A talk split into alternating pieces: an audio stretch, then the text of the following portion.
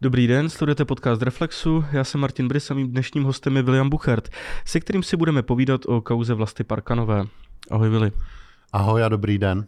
Eh, ty si do Nového Reflexu pořídil velký rozhovor s bývalou ministrní obrany Vlastou Parkanovou. Eh, o čem ten rozhovor vlastně je? No, kdybych to měl struč, eh, stručně schrnout, tak o hrůze toho, co se člověku v životě může stát, když vlastně jeho soupeřem je stát nebo státní orgány, v tomto případě policie a státní zastupitelství. Protože ona byla z něčeho obviněná, to si ještě řekneme, trvaly ty soudy nebo to vyšetřování a soudy deset let. Soudy pak nakonec rozhodly, že nic z toho není pravda. Stády přiznal očkodné, o to se dodnes ještě vede další soud. Ale myslím si, že byl to pro mě takový jeden z nejzvláštnějších rozhovorů za několik desítek let, protože z toho čišel takové jako, jako i vztek, zoufalství, to, že někomu byl zničen život, kariéra, mělo to vliv na jeho rodinu i zdraví. A vlastně ty lidi, kteří to způsobili svým způsobem. Řeknu, vymysleli nebo hmm. způsobili, tak nic. Tak o, o, o ty se nikdo nestará, systém na to nemyslí. No jímala mě trošku to hrůza, když jsem to přepisoval, že vlastně tohle se může stát každému, že se dostane do nějakého soukolí, Eh, státního procesu, když to takhle řeknu. Naštěstí nemáme 50. léta, to by Parkanová podle mě eh, skončila velmi špatně, ale eh, soudy osvobodil, takže nakonec to pro ní dopadlo dobře, ale s tím, že má podlomené zdraví a má to důsledky prostě na všechno, co dělala. Hmm. No, tady ty soudy probíhaly kvůli eh, kauze o nákupu armádních letounů Kasa, eh, které se tedy kupovaly, když ona byla ministrní ano. obrany v té době. Můžeme si tu kauzu eh, nějak rozebrat vlastně, o co tam přesně šlo a co měla být tedy jako její, její nějaká vina nebo její nějaká role v té kauze? Postavení české armády se hodně měnilo po revoluci, zprofesionalizovala se. Eh, pak eh, jsme byli účastníky různých misí, velkých misí, třeba v Afganistánu, hodně eh, v Iráku, ale i na dalších místech v Kosovu. A vojáci potřebovali nějaké přepravní letovny, kterých je dodnes nedostatek, mimochodem. Vidíme to i teď, když je válka na Ukrajině a podobně. Takže se rozhodli, jako armáda si vybrala kasy, které asi to bylo, přestože ta, ten soud běželo tu cenu, tak kdyby si vybrali třeba americké letovny, možná tehdy už nepřipadaly v úvahu ruské, ukrajinské, které jako jsou hmm. kvalitní, tak eh, a ty americké by stály určitě víc. Ale takže kasy se, ty jsou španělské. španělské.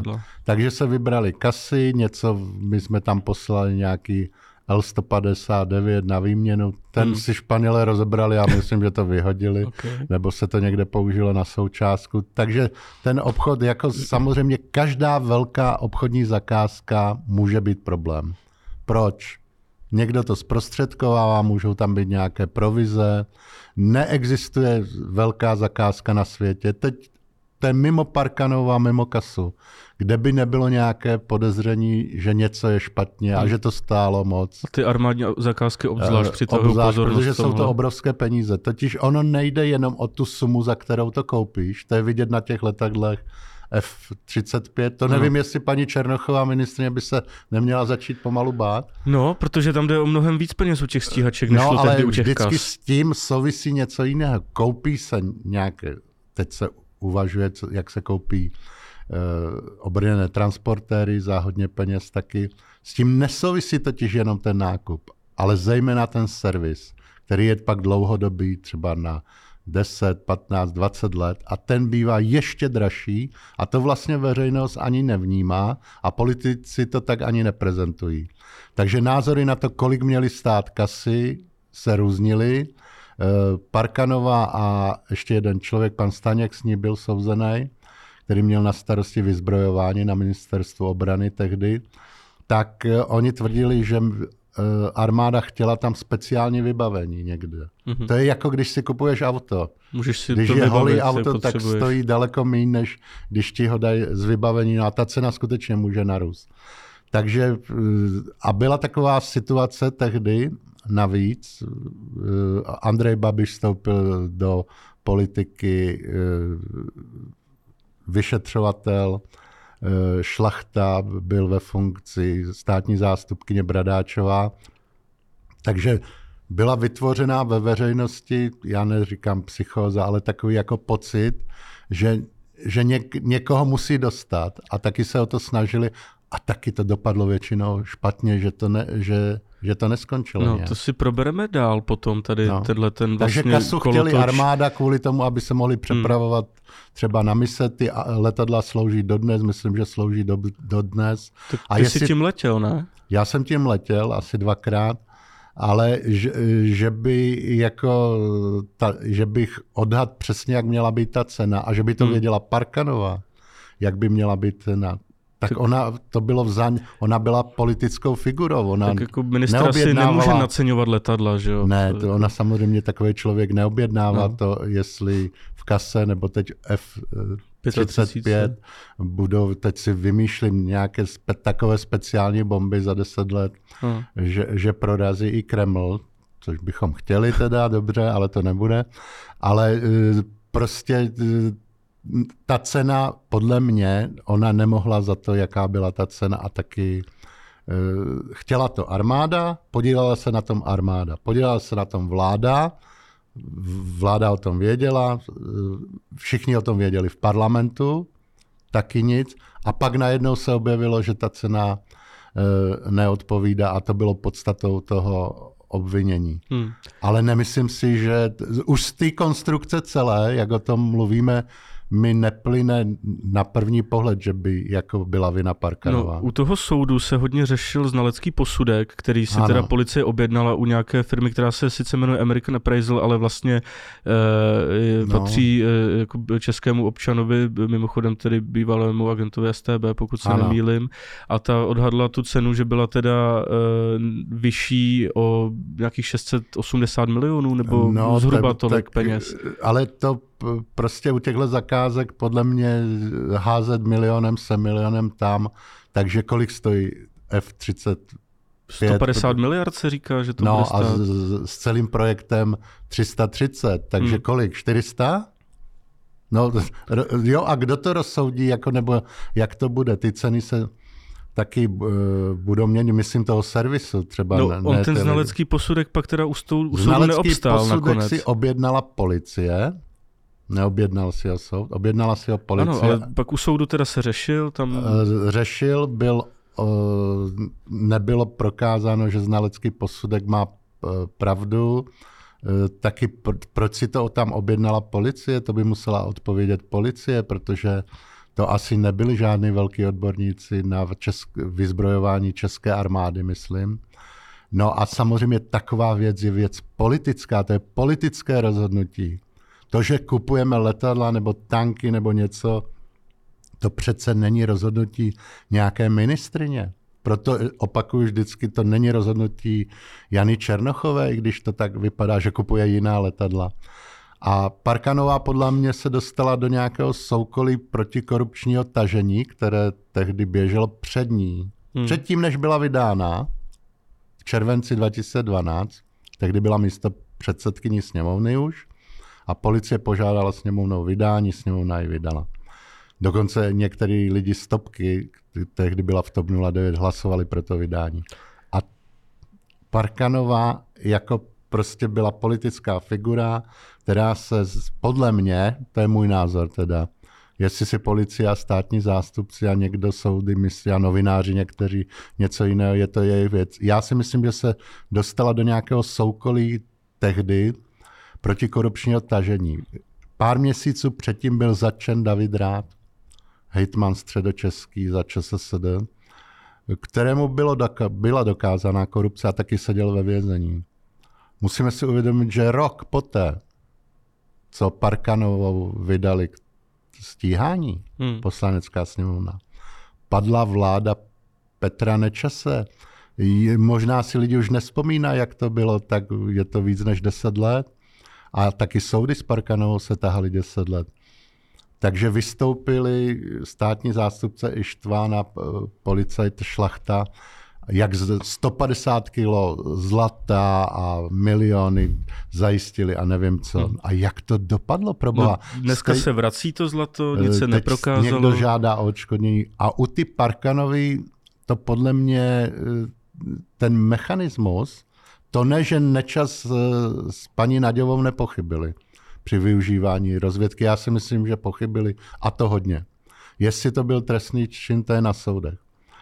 Ale jako ono to bylo prezentováno, že byly ukradeny peníze a že někdo se obohatil, ne, že to bylo špatné politické rozhodnutí.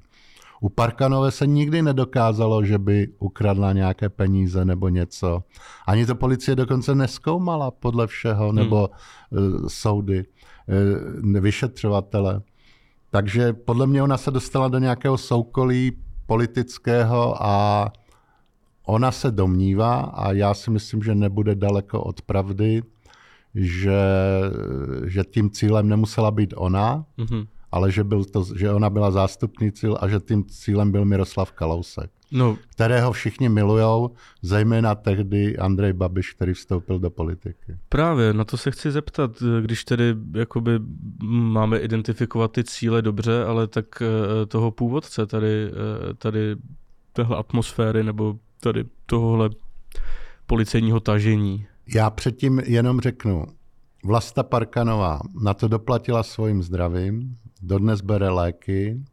I když jsme natáčeli rozhovor, je to i v tom rozhovoru popsané. Eh, dvakrát, jednou měla na krajičku, jednou se trochu rozbrečela. Mělo to na ní fatální dopady, na její rodinu, Eh, samozřejmě, protože s tím žije člověk někde, na její zdraví, její kariéra je zničena. Takže to je takové, to je podle mě falešná myšlenka, i když v podstatě je správná, ale i my novináři to říkáme. No tak když seš jako nic si neudělal, tak tě vydají k trestnímu stíhání, ty dokážeš, že to tak nebylo a vrátíš se. No. A kdo se vrátil? Kdo se vrátil no. do politiky po té, co byl třeba to... 10-12 let jako tahali A navíc 10 let. Takže ten systém podle mě selhal, podle mě stát u toho selhal, policie u toho selhala a státní zastupitelství. Ne soud. Soud rozhod nakonec, po nějakých, nejdřív ano, že je vina, pak ne, ale soudy nakonec rozhodli, že ne, že je nevina. Ale ten systém ji prostě toho člověka zlikvidoval. Úplně zdravotně, kariérně a jinak. E, paní Parkanové je 74 let. Co jí kdo vrátí? Nikdo. No ona se furt soudí odškodné, které jí vlastně no. nechtějí přičknout v té výši, kterou ona žádá, což je Jasně, nějakých představ, 8 nebo kolik milionů. Ona dostala chce. asi 1,6, myslím. No, něco dostala. takového. A žádá o 8. Představme si, že tohle by se stalo v Americe. No tak počkejte, mluvíme o miliardách nebo 100 milionech, nemluvíme, o, že se stát s ní dohaduje, který selhal o tom, že by jim měl dát nějaké peníze. Ale ty peníze nejsou jakoby, eh, co to znamená pro ní? Nic.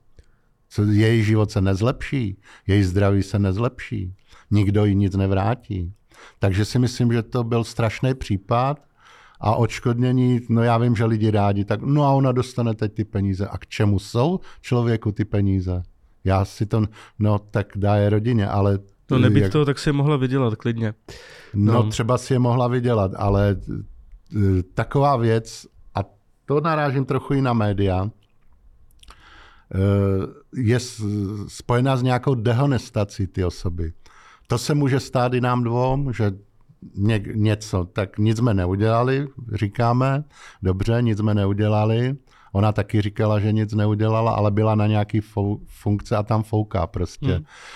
E, že člověk e, má i ne, nepřátele pak v biznisu, v politice a tak. Takže myslím, jak jsem říkal, že ona se dostala do nějakého podivného soukolí, ale že to nikdo nedokáže rychle vyřešit a zastavit, to je skutečná tragédie toho státu a toho hmm. systému. No a jako původcem tady toho, protože to vypadá, jako by to bylo v nějakém vzorci, který v jednu chvíli začal no, operovat. Vyp- nevím, že bych ukázal prstem, byl to ten a ten.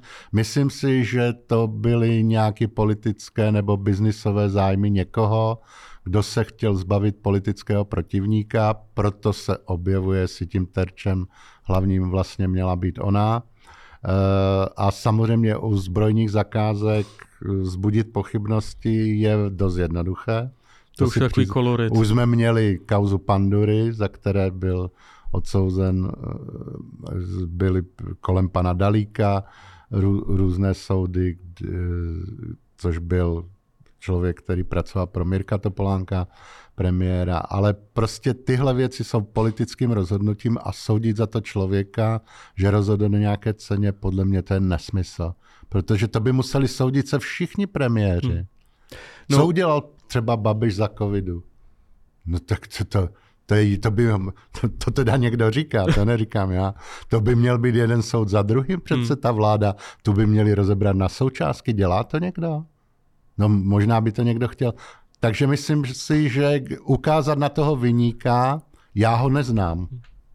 Nemysl, ale myslím si, že že to byl nějaký politický soupeř nebo někdo z biznesu. Hmm. No, eh, jako už jsme o tom mluvili, eh, paní Parkanové to prostě zničilo pověst a eh, jako jednu z mnoha jako škod, kterou to na ní napáchalo, tak si říkám, jakou roli v tom sehrála média, protože média vždycky v těchto případech hrají nějakou roli, nějak o tom píšou, tak jako konkrétně tady v tomhle případě... Já mám pocit, že média znala vyníka, přestože soud neznal ještě vyníka.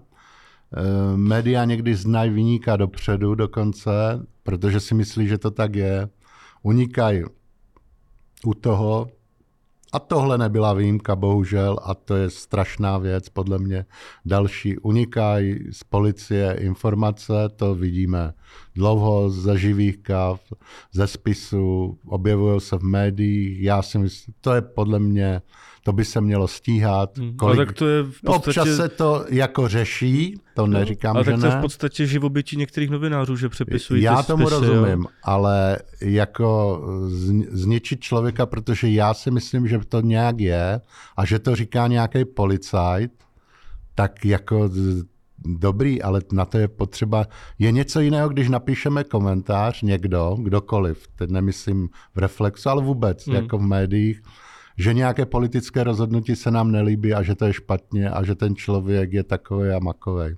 Ale pokud jde o takovéhle případy a takovéhle sumy a takovéto obvinění, a my dopředu víme, což některá média tak naznačovala, že Parkanová prostě je vina, že, t, že ta policie má takzvaně nabito. No na co měla nabito? Na nečase taky měla nabito, hmm. ale a proč to, to proč to říkali? Protože si to mysleli, nebo jim to někdo poradil z policie? Já si myslím, jim že jim to řekl? nakoukali nějaký policajti. Hmm.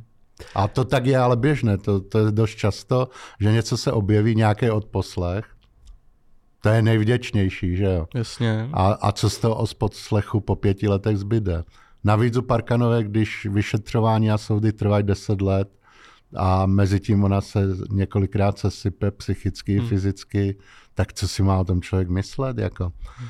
Já si myslím, že by si měl, ale nevím, jestli to jde vlastně.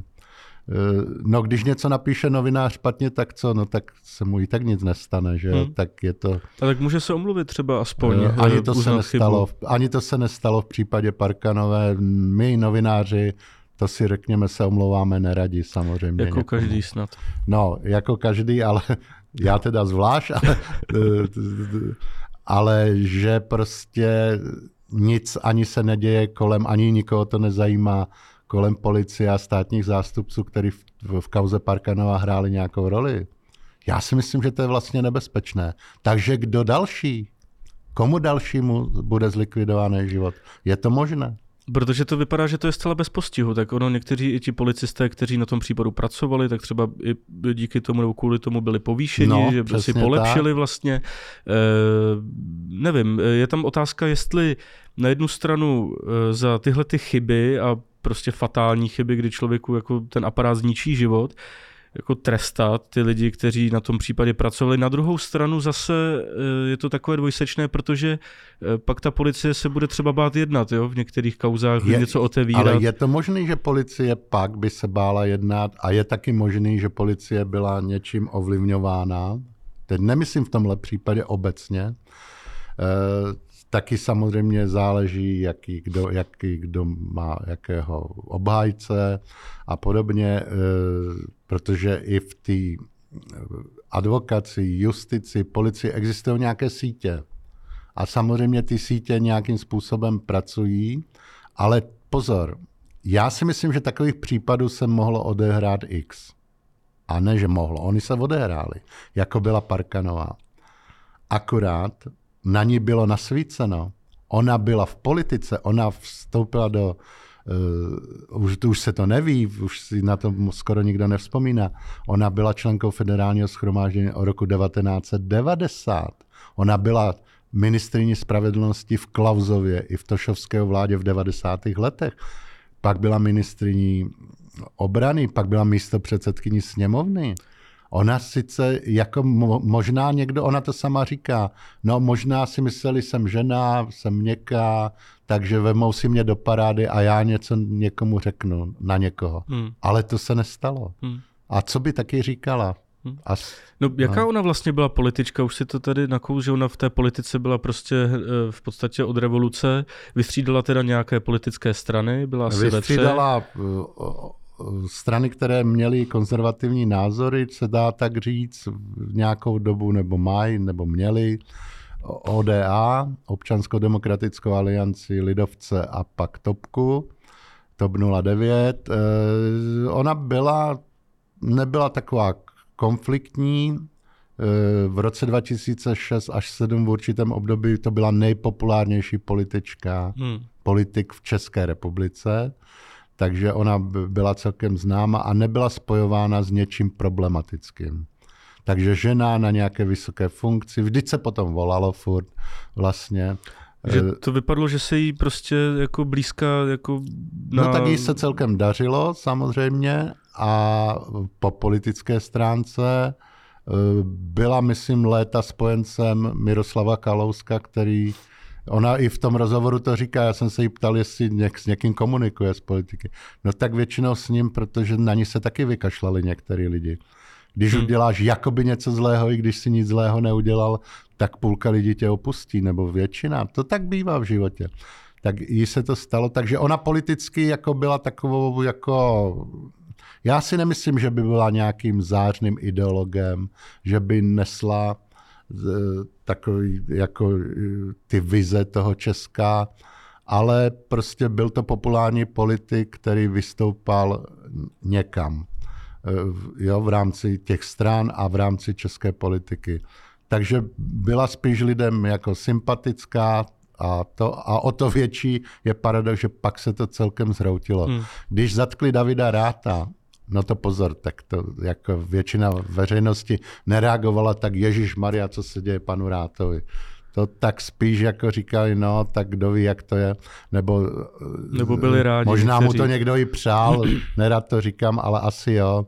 U Parkanovi to byl spíš šok. Hmm. Taky ona na to reagovala tak, že když se to dozvěděla, tak se sesypala, jak ona říká, pak mnohokrát ještě. No, ona se to ale dozvěděla uh, relativně pozdě, protože uh, to i říkala v tom rozhovoru přece, že někteří jako kolegové ve sněmovně no, tak to věděli. Takhle, když policie, uh, o tom, že policie požádá o to vydání, hmm. to se vidělo v červnu a vydána byla v červenci hmm. při schůzi, protože se musela Jasně. to udělat na nějak schůze. Jej, ta kauza se tam její projednávala pět hodin zhruba Eh, ona mluvila asi 50 minut, Kalousek mluvil dlouze, velmi vášnivě ji obhajoval. Pro její vydání třeba hlasoval tehdy premiér Nečas. Paradoxně jemu se nestala podobná věc, ale ještě větší. Eh, padla jeho vláda a policie obsadila vlastně Strakovou akademii. akademii a jiná místa o rok později. A když ta policie, jako, oni, oni to podle všeho novináři někteří a někteří politici věděli dřív, než samotná Parkanová, což ona považuje taky za velmi nestandardní, takže tam byl zřejmě nějaký únik informací, že policie vůbec jakoby požádá o to. Hmm. Takže jí odvezla prostě auto z tehdy ze sněmovny v červnu, složila se, byla na tom psychicky špatně. Na to vyjednávání, ale na tu schůzi o tom v svém vydání přišla. Ona ji dokonce řídila. Místo předsedkyně sněmovny. V české politice je skutečně možné skoro cokoliv. Ona tu schůzi dopoledne řídila a odpoledne od půl třetí probíhalo její vydávání. Jo? Takže a většina byla pro tehdy. Hmm. Těch... A jak ona to vnímala, že třeba i kolegové na vládě e, byli vlastně pro to vydání?